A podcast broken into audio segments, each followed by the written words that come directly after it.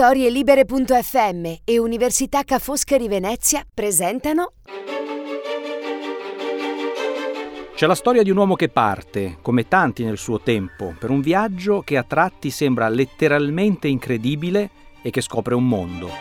E poi torna e lo racconta, nel carcere in cui si trova come prigioniero dopo una battaglia navale, e quel racconto cambia l'immaginario collettivo. Poi c'è la storia che racconta di una cultura di cui tutti parlano e con cui tutti facciamo i conti, e come sempre in questi casi, con un po' di euforia e con un po' di timore. Sono queste le storie di questo episodio.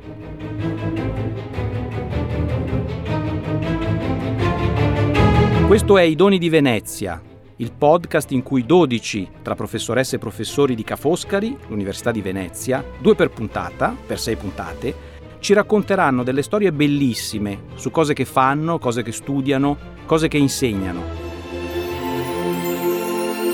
Non per forza cose di Venezia o su Venezia, ma spesso a partire da Venezia, che va ben oltre i propri confini e che attraversa i tempi e gli spazi. 12 docenti e un raccontatore a introdurre. Il mio nome è Gianluca Briguglia Dopo molti viaggi e molti paesi, sempre per la passione della ricerca, oggi sono professore all'Università Ca' Foscari di Venezia. Attraversare i tempi e gli spazi. Oggi sentiremo due storie che sono concettualmente legate tra di loro e anche questo è curioso perché parlano di temi diversi. Cominciamo dalla seconda, la racconta Tiziana Lippiello, che peraltro è la rettrice dell'Università Ca' Foscari, e ci parla di un mondo che per molti aspetti, quelli dell'immaginario per esempio, è ancora lontano, ma è sempre più vicino, la Cina, la Cina antica, ma anche quella di oggi. La prima storia invece è così veneziana che più non si potrebbe. Anzi, facciamo un esperimento. Chiudete gli occhi e pensate al primo nome di un personaggio veneziano che vi viene in mente. Sì, cominciamo da lui, da Marco Polo, dal suo viaggio incredibile, dal suo libro Il milione, che però non si chiamava così, anche perché quel libro non fu forse pensato in lingua italiana. A raccontare quella storia ci pensa Eugenio Burgio, uno dei più importanti studiosi al mondo di quel testo e di quel viaggio. Cominciamo da Marco Polo, anzi da un uomo che non aveva niente da fare.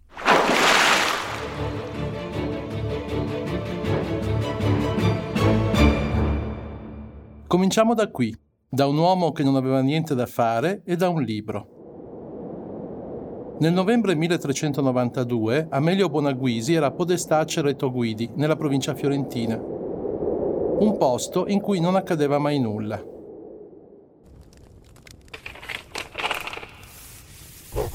Per ammazzare la noia, Bonaguisi si mise a trascrivere una copia del milione e giunto alla fine annotò che quello che aveva trascritto gli parevano cose incredibili, non bugie, anzi più che miracoli. Certo, il mondo è pieno di stranezze, ma che quelle di Polo fossero vere, no, proprio non lo credeva. La nota di Bonaguisi, in un codice della Biblioteca Nazionale di Firenze, è la prima di una lunga serie di lettori che non credono che Marco visse 25 anni dal 1271 al 95 in Estremo Oriente all'ombra di Kublai, signore di tutti i mongoli e primo imperatore Yuan della Cina. Essi credono che egli non andò oltre la Persia e che lì raccolse nei caravanserragli i racconti dei mercanti che si muovevano lungo le piste della Via della Seta.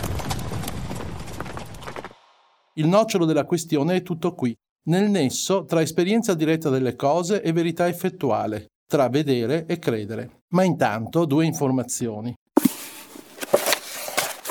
Milione è la versione toscana di un libro pensato da un veneziano, Marco, e messo per iscritto in francese da un pisano, Rustichello, nel 1298, durante la loro prigionia a Genova, dopo le disfatte della Meloria e Curzola.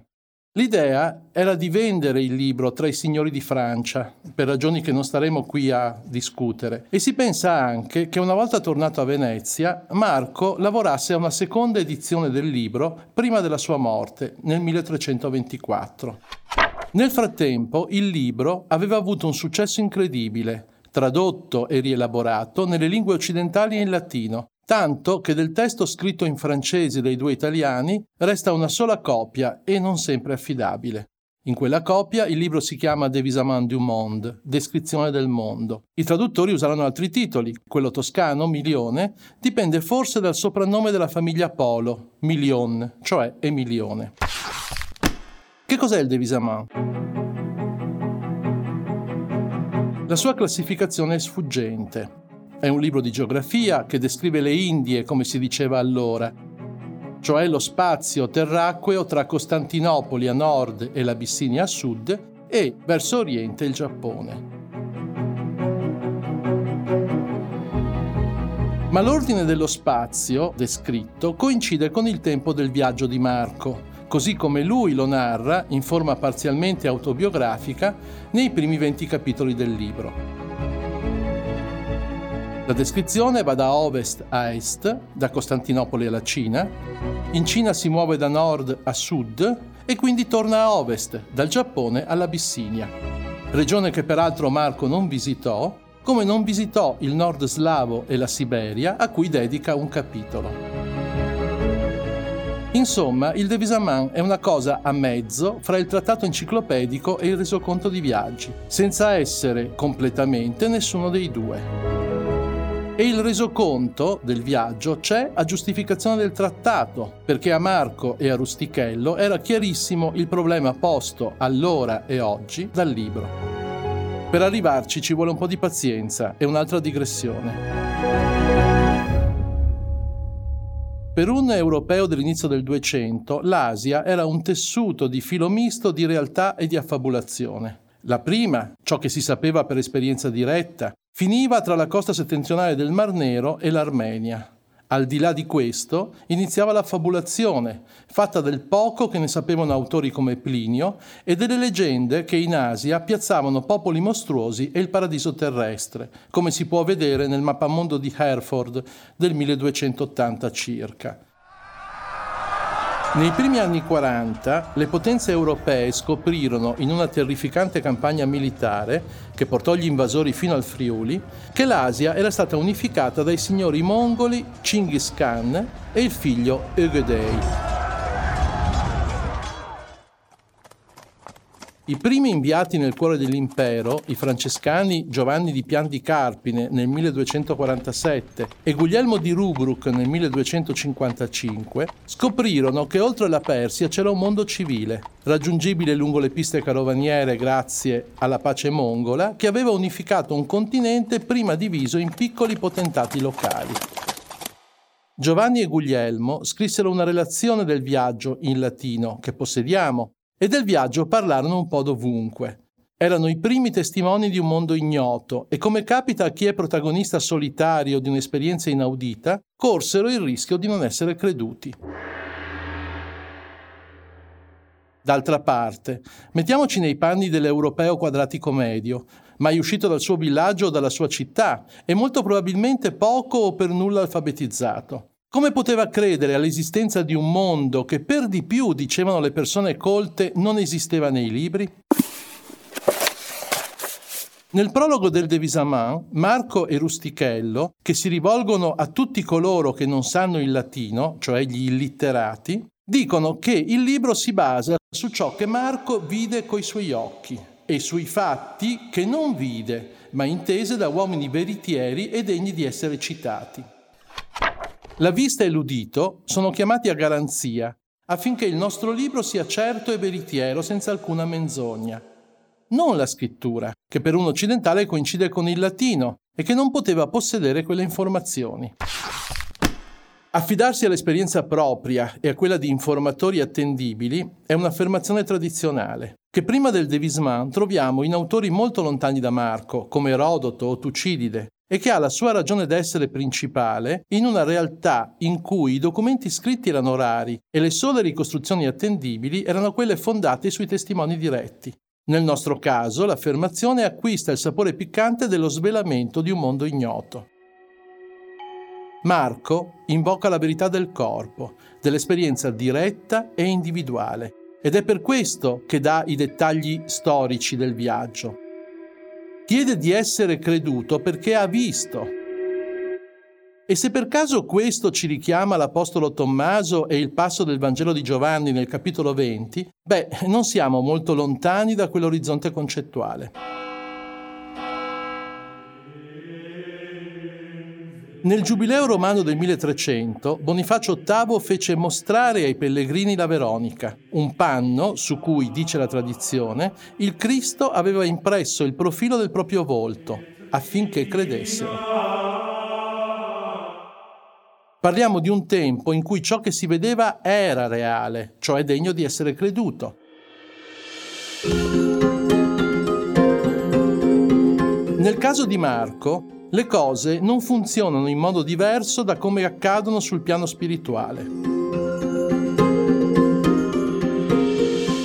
Una delle ragioni per cui vale la pena di credere a quanto vide, dice Marco, sta nel fatto che lo stesso Kublai, il più grande fra i signori della terra, aveva creduto a quanto lui, inviato in giro per l'Asia, aveva visto. Ma l'argomentazione non deve aver impressionato lo scetticismo dei Bonaguisi. In ogni caso, non dimentichiamo che Marco era un mercante, non un chierico, e per quanto il De Visaman sostenga che lui sapesse parlare e leggere più di una lingua orientale, quali e quante, oltre al persiano, lingua franca dei mercanti, non sappiamo, forse un po' di mongolo, è chiaro che il suo sapere non poteva non passare dall'esperienza diretta.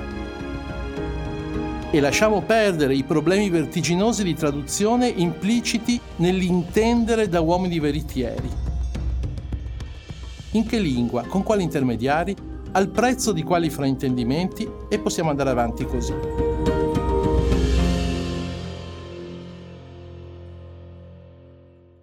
La forza del devisament sta nell'esperienza visiva. Ma di che cosa? E in quali modi? Marco era un mercante e vedeva come un mercante. La rarità, per esempio, di descrizioni coreografiche suggerisce che il mondo fisico fosse per lui meno interessante delle merci e della dimensione quantitativa della realtà umana. In Asia tutto è più grande, più alto, più largo, più affollato che da noi. Soprattutto nelle città cinesi che lo impressionano per l'operosità e la mitezza dei suoi abitanti, che se prendessero le armi, dice, farebbero dell'Europa un solo boccone, e per la sua civiltà edilizia, strade lastricate, protezioni murarie, i bagni, che in Occidente erano considerati più o meno come i bordelli, il sistema viario e la pratica della piantumazione ai margini. Marco registra varietà animali e pratiche alimentari, coglie il valore statuale di due istituzioni come il sistema postale e l'uso della carta moneta regolato da una zecca centrale mongola. Sul campo recupera le informazioni che gli permettono una classificazione antropologica standard delle genti incontrate. Posizione geografica, natura etnica, religione, lingua, forma di governo. L'empiria diretta gli permette di discutere e correggere gli errori della cultura scritta dei chierici. Il popolo mitico dei pigmei, per esempio, non esiste. Ci sono invece mercanti che imbalsamano delle piccole scimmie in forma di uomini. E non esiste l'unicorno, con la sua fascinazione per le vergini come scrive il fisiologo, ma c'è un animale chiamato così, che sguazza nel fango, grosso come un elefante, peloso come un bufalo, con zampe elefantine e un corno in mezzo alla testa, simile al cinghiale, e provvisto di una lingua spinosa. È il rinoceronte, che nessuno in Europa ha mai visto e che quindi viene descritto attraverso dettagli analogici. Il pelo come, la grossezza come, e la visione permette così di ricondurre l'ignoto al già visto. L'importanza del vedere nel Devisaman è dunque decisiva per la sua ambizione enciclopedica, come riconoscono pure gli increduli che imputano a Marco, come prova dell'impostura, il suo silenzio sulla grande muraglia, sul tè, sui piedi deformati delle donne cinesi, non ne parla, dicono, perché non li ha visti e se fosse stato in Cina non avrebbe potuto non vederli. Ma non bisogna sopravvalutare la forza conoscitiva del vedere. La visione dell'altro, si sa, è condizionata dagli schemi della propria cultura.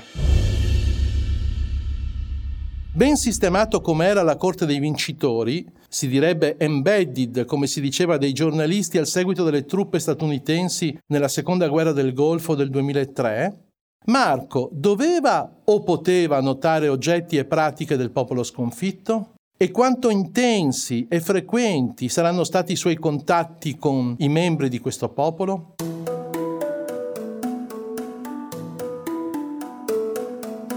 I limiti della visione si riconoscono meglio quando Marco si concentra sulle manifestazioni effettuali delle realtà simboliche. È generoso in informazioni sulle religioni asiatiche, ma il suo sguardo si ferma alla superficie. Non vede il confucianesimo perché l'impero di cui è servitore, quello mongolo, ne ha represso le manifestazioni rituali e l'apparato religioso e non ne coglie la presenza profonda nei costumi cinesi, per la quale non avrà avuto strumenti conoscitivi. Non distingue tra buddismo e taoismo, che sono simili per pratiche scetiche. Dei brahmani la casta indiana riconosce solo i costumi mercantili perché sono affini alla propria esperienza. Viene da dire che la cecità di Marco era favorita dal fatto che tutte le religioni asiatiche sono classificate nel Devisaman come idolatria, cioè come adorazione indebita delle immagini materiali e non dell'invisibile soprannaturale a cui le immagini dovrebbero rinviare come apparentemente accade nel cristianesimo.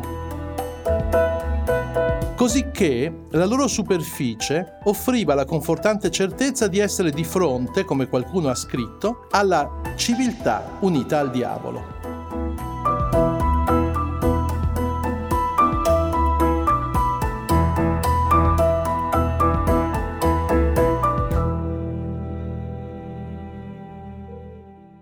Certo, la Cina di Marco Polo, come tutta l'Asia, doveva apparire come qualcosa di grandioso e completamente alieno, la civiltà più il diavolo, come ha ricordato Eugenio Burgio. E per la Cina, a pensarci bene, questo misto di attrazione e di timore vale ancora oggi. Una civiltà grandiosa, i cui abitanti, per riprendere Marco Polo, da un lato sono persone miti, ma dall'altro potrebbero fare dell'Europa un sol boccone. Paure vecchie e paure nuove si intrecciano. Che cosa dobbiamo pensare della Cina di oggi allora? Tiziana Lippiello, una delle più autorevoli sinologhe del nostro paese, ci racconta il senso di certi testi e di certi insegnamenti classici cinesi. Vale per noi e vale anche per le culture orientali. Per capire il presente bisogna a volte offrire uno sguardo al passato.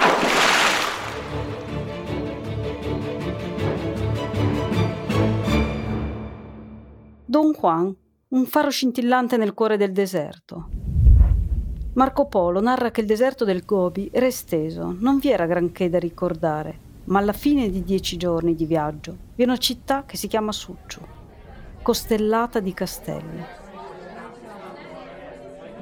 Gli abitanti sono cristiani idolatri e sono sudditi del Gran Khan. La provincia in cui si trova quest'oasi si chiama Tangut, odierna Gansu.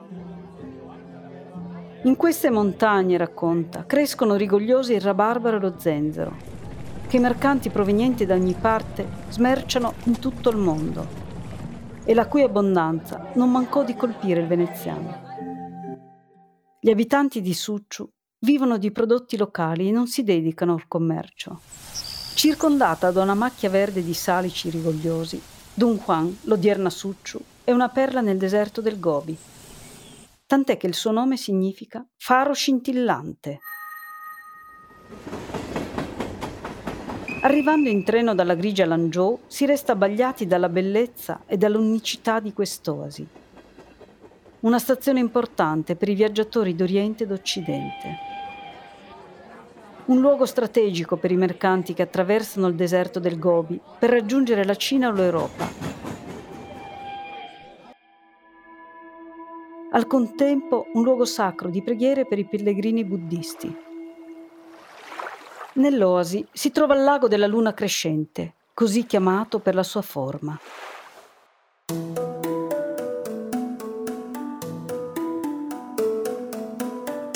Don Juan fu annessa al governo cinese nell'11 a.C., quando la dinastia Han vi stabilì una guarnigione, in seguito a una campagna militare.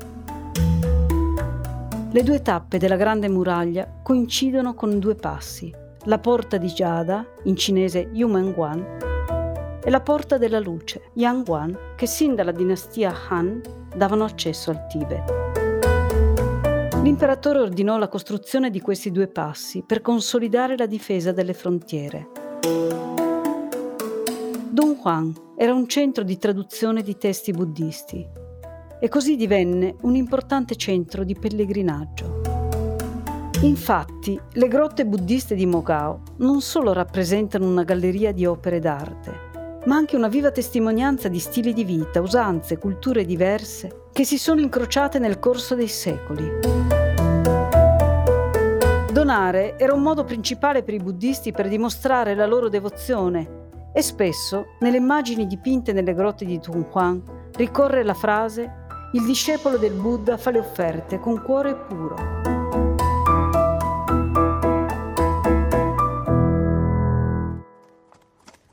In seguito Marco Polo giunge a Suju, una nobile città dove, come osserva, gli abitanti sono idolatri, sudditi del Gran Khan. Hanno monete di carta, abbondanza di seta, Vivono di commercio artigianato. Fabbricano molti drappi di seta. Per lo più sono mercanti. Rimane stupefatto dalla quantità di abitanti. Vi è tanta gente che nessuno potrebbe contarla, osserva. E prosegue. Vi assicuro che se gli uomini del Mangi, cioè del luogo, fossero abili guerrieri, conquisterebbero tutto il mondo. Ma non sono adatti alle armi, sono invece saggi mercanti ottimi conoscitori della natura. In questa città vi sono 6.000 ponti in pietra, sotto i quali potrebbe passare una galea. Suzhou è nell'immaginario cinese la Venezia d'Oriente e dal 1980 è gemellata con Venezia. Le due città sono legate da relazioni commerciali sin dai tempi di Marco Polo, ma anche dall'esperienza comune della gestione dell'acqua e dei tanti canali che le attraversano. Entrambe hanno in comune la conservazione di un'eredità culturale tangibile e intangibile. Marco Polo aveva raccontato a Rustichello le meraviglie dell'Asia e della Cina, ma in verità, non conoscendo la lingua cinese, non era riuscito a leggere i classici, ricchi di saggezza e pensiero. Giunti in Cina alla fine del Cinquecento, i gesuiti colmarono questa lacuna. Durante i loro prolungati soggiorni ebbero modo di studiare la lingua classica, oltre che moderna, affiancati da maestri locali, e così compresero quanto la conoscenza dei classici del pensiero cinese fosse fondamentale per conquistare l'animo e la fiducia di quel popolo. Per avvicinarsi a questo patrimonio e avvicinare a loro volta il popolo cinese alla cultura occidentale, i missionari compresero l'importanza di promuovere il confronto fra l'una e l'altra, da cui far emergere similarità e differenze. Pensiamo all'individuo.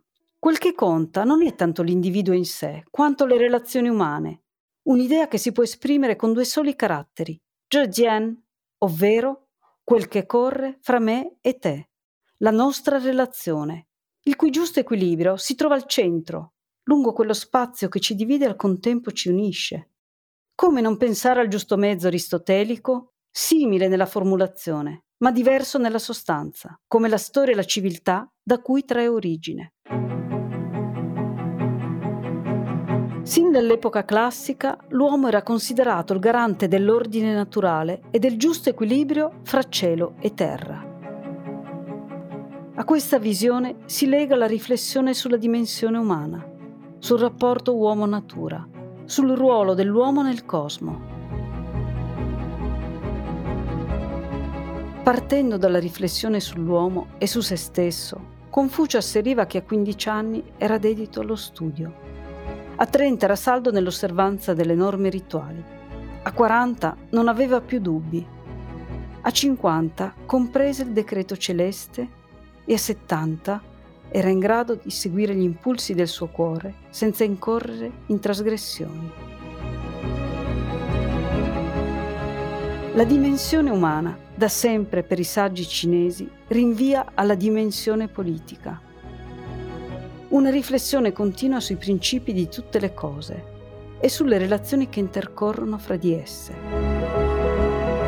Di qui la fitta rete di connessioni fra l'individuo e la famiglia, la famiglia e la società, l'individuo e la natura e la ricerca dell'armonico fluire di queste relazioni. Nello Zuo Zhuan, le cronache di uno storico del V secolo a.C., l'armonica relazione fra le cose e gli esseri della natura è illustrata attraverso la metafora della zuppa, costituita da tutti gli ingredienti necessari, acqua, sale, aceto, spezie per cuocere il pesce. Il cuoco mescola gli ingredienti armonizzandoli fra loro, integrandoli ed eliminando ciò che è in eccesso. Il maestro assapora la zuppa e la sua mente diviene più equilibrata ed equa. Così si regola anche la relazione fra sovrano e suddito. La ricchezza di ingredienti, opportunamente combinati, è la metafora dell'arte del pensiero politico e della leadership nella Cina antica, laddove autorevolezza e conciliazione si armonizzano nell'arte del governo. Nell'educare il popolo, i saggi sovrani dell'antichità agivano in armonia con le proprie emozioni, assecondandole, ma allo stesso tempo regolandole secondo i riti. Seguivano i propri desideri, ma al contempo li controllavano grazie al principio della giustizia morale. Solo così il popolo si sottometteva obbedendo.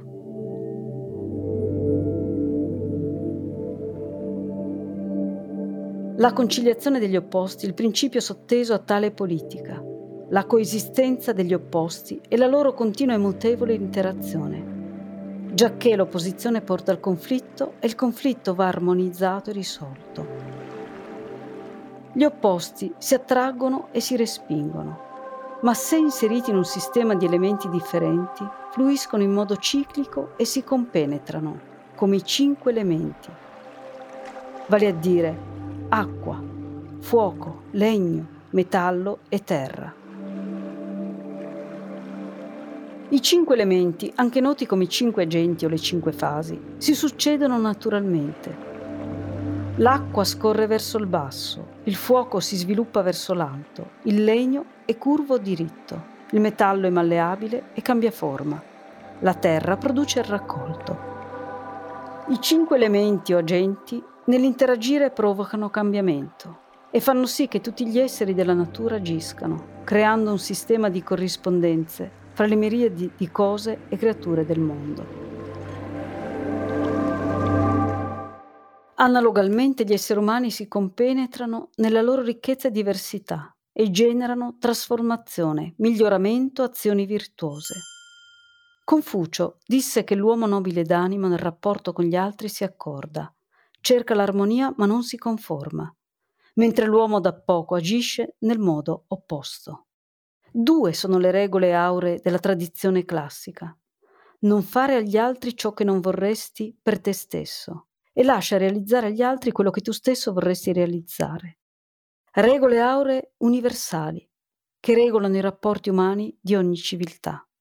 L'etica confuciana sin dall'antichità si è affermata in altri paesi dell'Asia orientale, come il Vietnam, la Corea e il Giappone. Ma quanto di questi tratti oggi è rimasto e quanto vi è in essi ancora di attuale? Molto direi nel bene e nel male. Anche le nuove generazioni conservano l'educazione confuciana che hanno ricevuto in famiglia e a scuola. Lo si comprende nelle relazioni quotidiane, nell'attitudine all'obbedienza e al rispetto delle gerarchie, nell'osservanza delle regole, ma anche nella profonda generosità e nell'altruismo, nel senso di ospitalità che caratterizza i cinesi, nella curiosità verso le altre culture. Certo, il pensiero confuciano, da sempre ideologia di corte, non è immune da contraddizioni. Alcuni intellettuali cinesi oggi promuovono un confucianesimo moderno che tenga conto di altre correnti di pensiero contemporanee, del desiderio di emancipazione, dei diritti umani e dello Stato di diritto. In un recente saggio, lo studioso Wang Keping osserva La sperimentazione della società armoniosa in Cina oggi è stata perseguita negli anni 2003-2013. È apprezzabile e desiderabile per conseguire la stabilità sociale per i successivi sviluppi e per il miglioramento della qualità della vita. Conseguentemente è stata fruttuosa in alcuni ambiti, ma è lontana da un reale successo, perché la sua realizzazione non si basa su una consolidata giustizia e su uno Stato di diritto ben implementato. Lo Stato di diritto è il rimedio per correggere i mali sociali e le sfide contemporanee. La tirannia inizia dove lo Stato di diritto termina e se ciò accade, le miserie umane e le sofferenze sono destinate a non avere mai fine.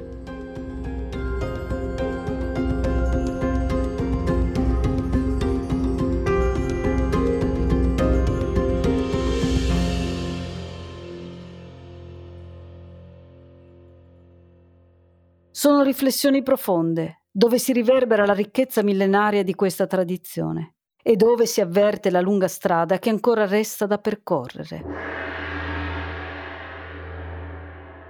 Ecco, lunghe strade da percorrere, lunghe strade percorse e mari da solcare. A partire da Venezia ci si trova a contatto con il mondo. Queste cose che abbiamo sentito raccontare e molte altre a Venezia le studiamo, le insegniamo, cerchiamo di capirle. Sono anche questi i doni di Venezia, il podcast in cui 12 docenti di Ca' Foscari, l'Università di Venezia, ci raccontano storie bellissime. Eugenio Burgio è professore di filologia e linguistica romanza al Dipartimento di Studi Umanistici di Ca' Foscari. Tiziana Lippiello è professoressa di lingue e letterature della Cina e dell'Asia sudorientale al Dipartimento di Studi sull'Asia e sull'Africa mediterranea. Io sono Gianluca Briguglia e sono professore di storia delle dottrine politiche al Dipartimento di Filosofia e Beni Culturali. Per storielibere.fm in redazione Veronica Buscarini, per Ca' Foscari un ringraziamento anche a Nicolo Groia e Radio Ca' Foscari e a Paola Vescovi.